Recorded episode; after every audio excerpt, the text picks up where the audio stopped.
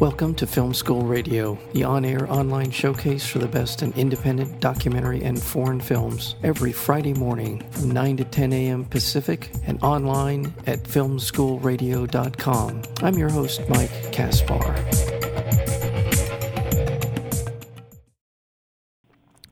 On the trail of a missing friend who has been experimenting with mind altering drugs, a young journalist, aided by a rogue counterculture writer, finds herself drawn into a dangerous world of top secret government chemical research and mystery of a disturbing radio signal of unknown origin. A fast paced thriller blending fact and fiction, Banshee Chapter is based on real documents, actual test subject testimony, and uncovered secrets about a covert program run by the CIA.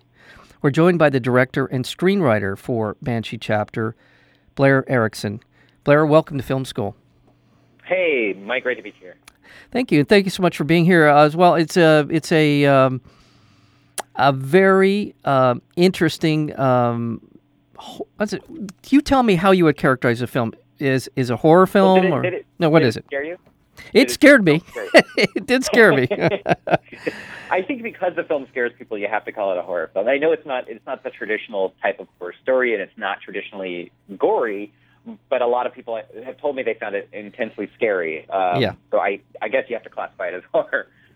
Well, it's certainly a political horror film. How's that? Yeah. Because not just because of politics, but because we're talking about things, as I just said in the introduction, about uh, uh, uh familiar uh, material that is familiar to anyone who has read about the actions of the CIA in the 50s and in the 60s. We know that there were a lot of uh, experiments going on with hallucinogenic drugs, mind altering drugs, uh, all kinds of things were going on that this film echoes. Um, is that a fair way to put it? Yeah, absolutely. I mean, I think that that's originally what fascinated me about the material. I was reading, you know, reading a lot of subjects. I think it was kind of about the origin of where did we get a lot of these drugs from? Like a lot of these drugs, like LSD. Where did that come from? Mm-hmm. And really, it got popularized by the MK Ultra program, the research that the CIA was doing, where they were taking American citizens and they were injecting them or dosing them against their knowledge, against their will, and testing to see what they could do with these chemicals. So that subject kind of fascinated me. Um, and I found out, you know, that LSD had actually really come out of this program. They had um, done uh, experiments on a, on a, on a man named Ken Kesey, who we later know as the author of, you know, One Flew Over the Cuckoo's Nest. He's mm-hmm. famous for his electric Kool-Aid acid test. He was the one who had taken this drug out of the program and popularized it in American society and sort of unleashed the counterculture. Um, and that was a really fascinating idea, but I think it was also fascinating that mm, all of this had terrible stuff had been done to people. People had died. Terrible things had come out of these chemical experiments and nothing was done about it. Nobody faced criminal charges. It just sort of existed. And I thought, what a great metaphor to comment on what we had started to see at that point in our own government. Mm-hmm. Um, mm-hmm. You know, with the NSA, we uh, when we were writing this, uh, my, myself and, and the co-writer who helped me with the story was Dan Healy, and we were looking at that as a great metaphor um, for how do you talk about why does the NSA why are they able to do this? Why don't why doesn't anyone stop them? And the answer is because it's been around for so long, it's too late.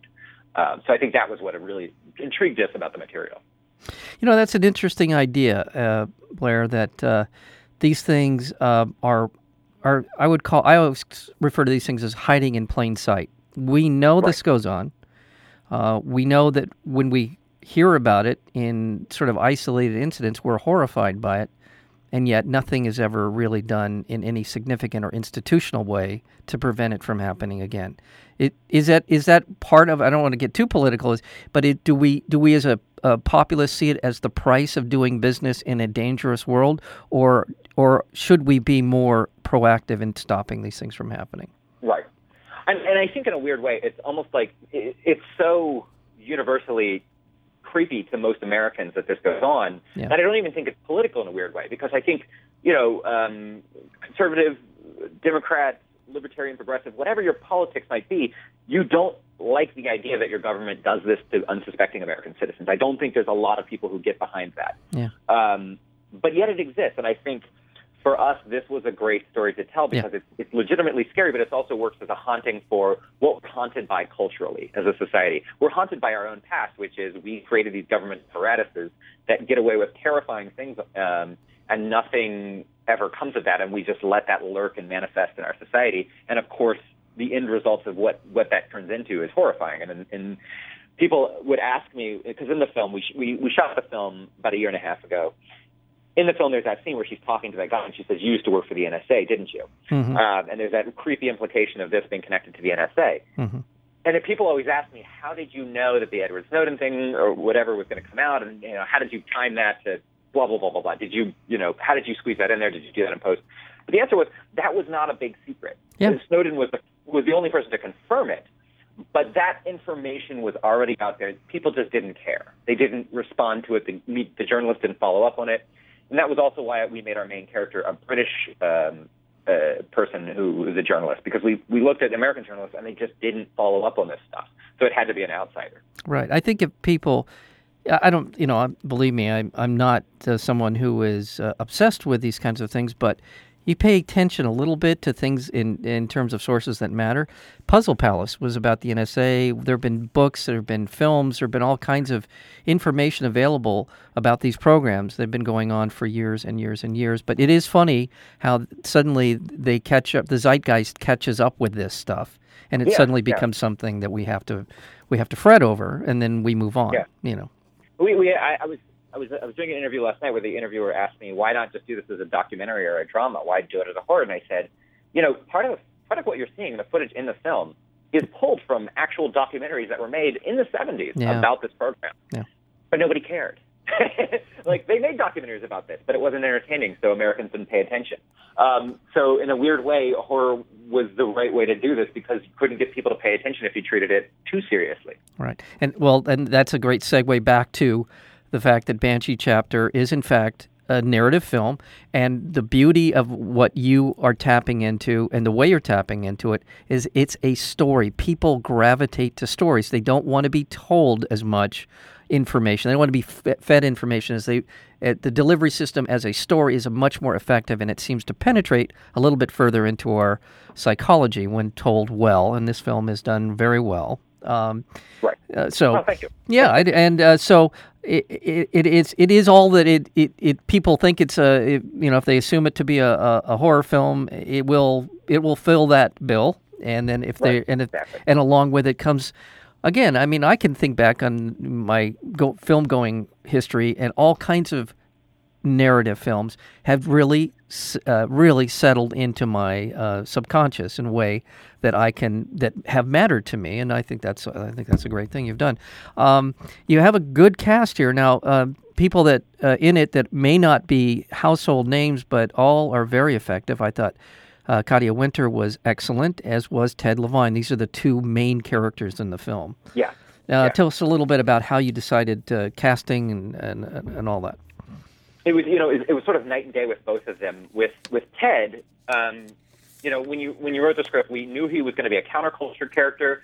We knew that we were going to be pulling elements of Hunter S. Thompson, Timothy Leary, Ken Kesey, all these great counterculture figures. You wanted the guy to feel familiar. You didn't necessarily know him, but you felt familiar with him. So we looked for someone who could perfectly play that role with just the right amount of humor, but also that right amount of menace and that kind of crazy over the top energy. Um, and Ted was the top of that list. You looked, I mean, it was like we made the list, and it was like, all right, Ted Levine. You know, we, you, you knew him as Buffalo Bill from Silence of Lambs, or you knew him as, um, you know, uh, from um, Shutter Island, or any of those movies. And it was like, that's the guy. And fortunately, we sent him the script, and almost immediately he said yes. Like within 24 hours, it was a yes. So that was an easy one. It was like, oh, perfect. And you think the rest of it's going to be like this, but it's not at all like that. when we went to look for the actress, we went to look for the actress. Um, honestly, we it was very hard to find, Yeah. and we had to pull every rock and, and nook and cranny of casting agencies to try to find this perfect actress who she really. I mean, Katia um, brings the um, level of seriousness, but also she's you know she's smart, she's serious. And when you think about a story as outrageous as this, where you have a story about the government injecting people with crazy experimental chemicals and horrifying, you know, entities coming out of nowhere and those sort of things, when you think about that kind of story, you really need someone who's going to be believable, so that people, the audience, goes with you on this crazy journey. Um, and Katia was was that. We saw this uh, clip of her, I think, in a in a British film, and, and I was like immediately, uh, we got we got to fly her over here.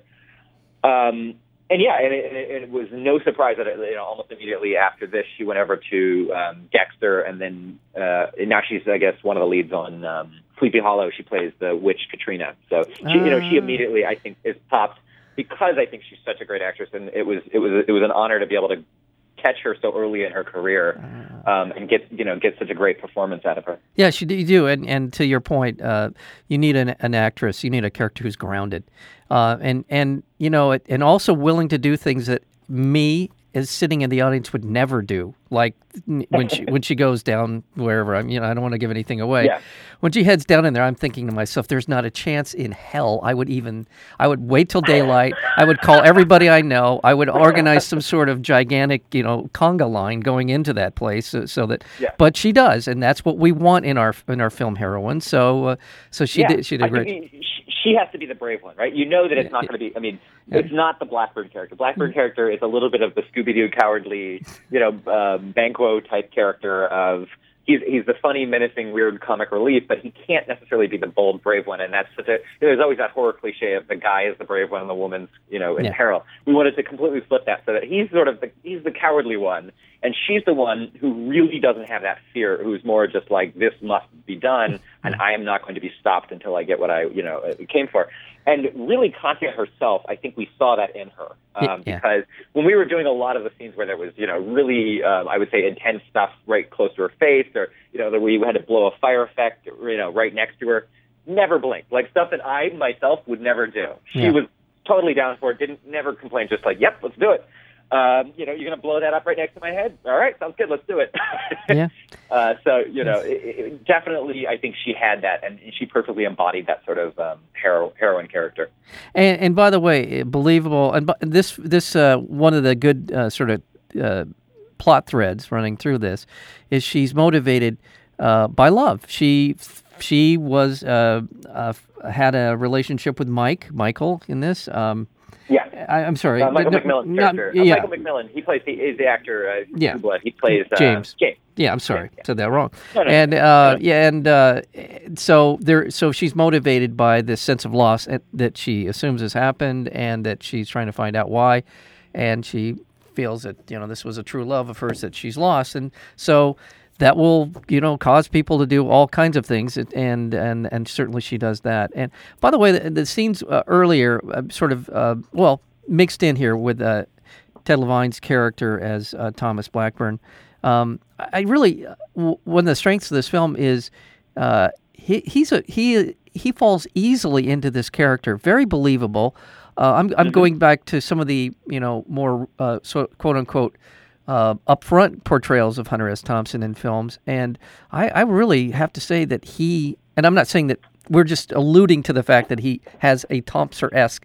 Thompson esque elements of. yeah, yeah. elements of But right. but boy, he falls easily into uh, what I can see could see him playing a an autobiographical or a biographical film as him because he he exudes that sort of toughness and yet at the same time just I I was very taken by his performance in this and he has that sort of electrical intensity that Hunter S. Thompson had, and I think that's why we wanted him for that role because Yeah. you know even though he even though there's elements of that character from you know other other famous historical figures, I think we wanted that sort of familiar like oh okay I, I remember a guy like that, Yeah. and you know I think Ted has that, Yeah. um, or he can bring that because you know he Ted it's funny he usually only plays either really innocent type, you know, police detective, you know, the good guy police cop type, or just the other end of the spectrum, the most completely deranged, most intense guy. And this one, I think he got to pull both of those Yeah. a little bit. Like Yeah. he's a little bit of a little bit of a hero and a little bit horrifying. Um, and so I think it was great to to get, to get to mix that up a bit. I remind our listeners that we're speaking with er- Blair Erickson, the director of Banshee Chapter. Uh, the film is coming out um, in in January, but will be available actually starting uh, uh, in mid December. Uh, so uh, right, Yeah, right, actually, um, you, so it's kind of a, an early release. We're doing a theatrical in January um, in select markets, but right now I think you can you can if you search for it, it's kind of a little bit early because they you know it takes a while to refresh, but um, it will uh, be on iTunes and DirecTV. So right now, when you hear this, it's on iTunes and DirecTV. yeah, yeah. You can find it. Very good. That's yeah, perfect. Uh, and then uh, later on uh, in uh, early next year, you also there's a DVD release of it as well. Um, Yeah, yeah. Uh, so, first narrative film, first uh, uh, feature film. Um, tell me a little bit about uh, the challenges. Now, obviously, you had a smallish crew, a smallish cast. I don't mean that doesn't infer that there's a small crew involved, but uh, No, how- we're a small budget film. okay, okay. How many uh, how many shooting days would you would you have on this? It's about, I think 28 is what it ends about that. Wow, that's almost extravagant by uh, by by indie by indie standards. Well, that well, that's great. It's still a lot, it's still an insa- insanely Yeah. quick amount of time because you guys did have a lot of setups. You can tell in the film. You- Exactly. You, were I mean, there was that was the biggest risk with the film was the number of locations. Yeah. There's so many crazy locations in the film. yeah. Um, but we were able to get away with it because we, we so we worked a lot with the crew. So we shot in New Mexico, hmm and we were shooting right when Breaking Bad was on hiatus. So we used a lot of their crew, and our our wonderful location manager Alex Giannopoulos um, knew all these great locations and was able to deliver. That you know, you know, we need an abandoned government facility. We need an abandoned, an entire abandoned suburb. We need, you know, Hmm. um, a, a big mansion. Like he was able to hook us up with all that stuff on a really quick basis, in, a, in an amazing way that that really saved us. Because I don't think without that it would have been possible. We would have had a completely different film.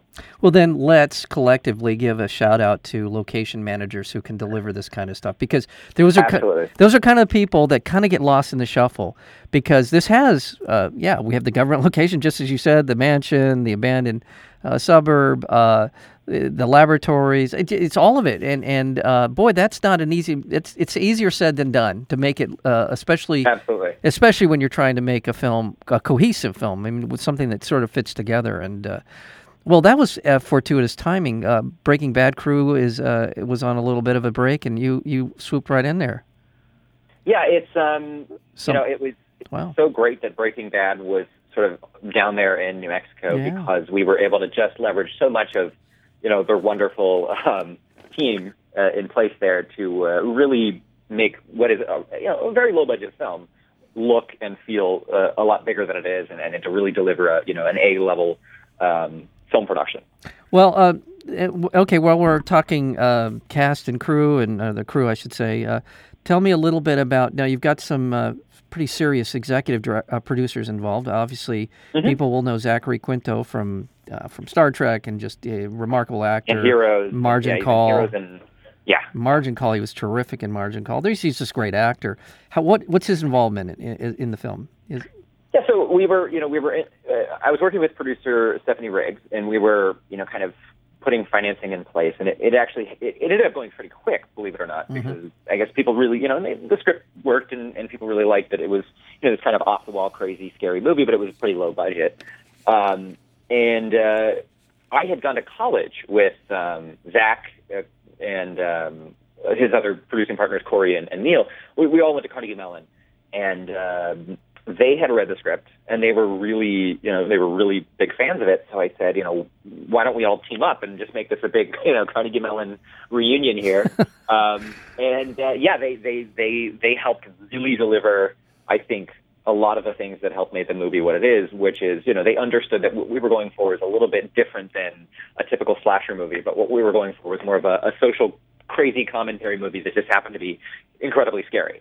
Yeah, um, So they were they were definitely game for that, and uh, Corey Moosa in particular, um, uh, really did a great job of sort of bringing it to the set. And then Zach has been just a wonderful uh, champion of the film as far as you know pushing us out there and getting us in front of the right people. And you know, it, it's been a great team.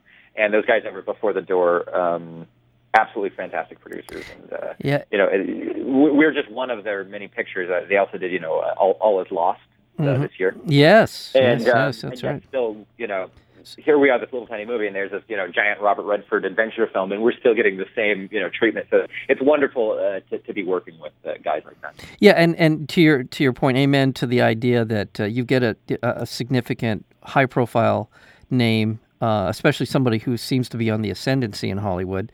Uh, with his acting and now getting into the production side of it as well, to be out there Yeah. champ- championing championing your your film, that really does help a lot. Uh, absolutely. Exactly. Yeah. Yeah, well, well, uh, I I have uh, I I expectations. I mean, we're we're we're just rolling out there. Uh, it's uh, I personally really thoroughly enjoyed this, and I and it did scare. I'm honest to God. I there's part. I mean, it's one of those uh, where you put your hand up over your your face and you kind of peer through the fingers. Kind of scary for me. And, and honestly, I made the film and I still do that. Like there's some there's some scenes in the film where I'm like, okay, I, this is a little freaky. I mean, I know what's going to happen, but I still don't like it. well, I, I, enjoyed it a lot, and I look forward to future work. I mean, obviously, I think this is a you know a, a great start to a to a director uh, career career as a director in, in this in this town um, and yeah. beyond. And uh, so, thank you so much for being here, a part of uh, film school, and uh, all the best, all the best to you, Eric. Blair? Absolutely, absolutely. well, thank you so much. It's been great talking to you, and um, you know, can't can't wait to come back with my next one. Yeah, please, please do. Let me know what's what what happens next. So again, we're speaking. We've been speaking with Blair Erickson, uh, the director and screenwriter for the terrific. Uh, um, horror, political slash whatever entertaining film. Let's put it above and beyond an entertaining film. Uh, Banshee chapter. Thank you so much. Awesome. Have a have a great day. Thank you so much.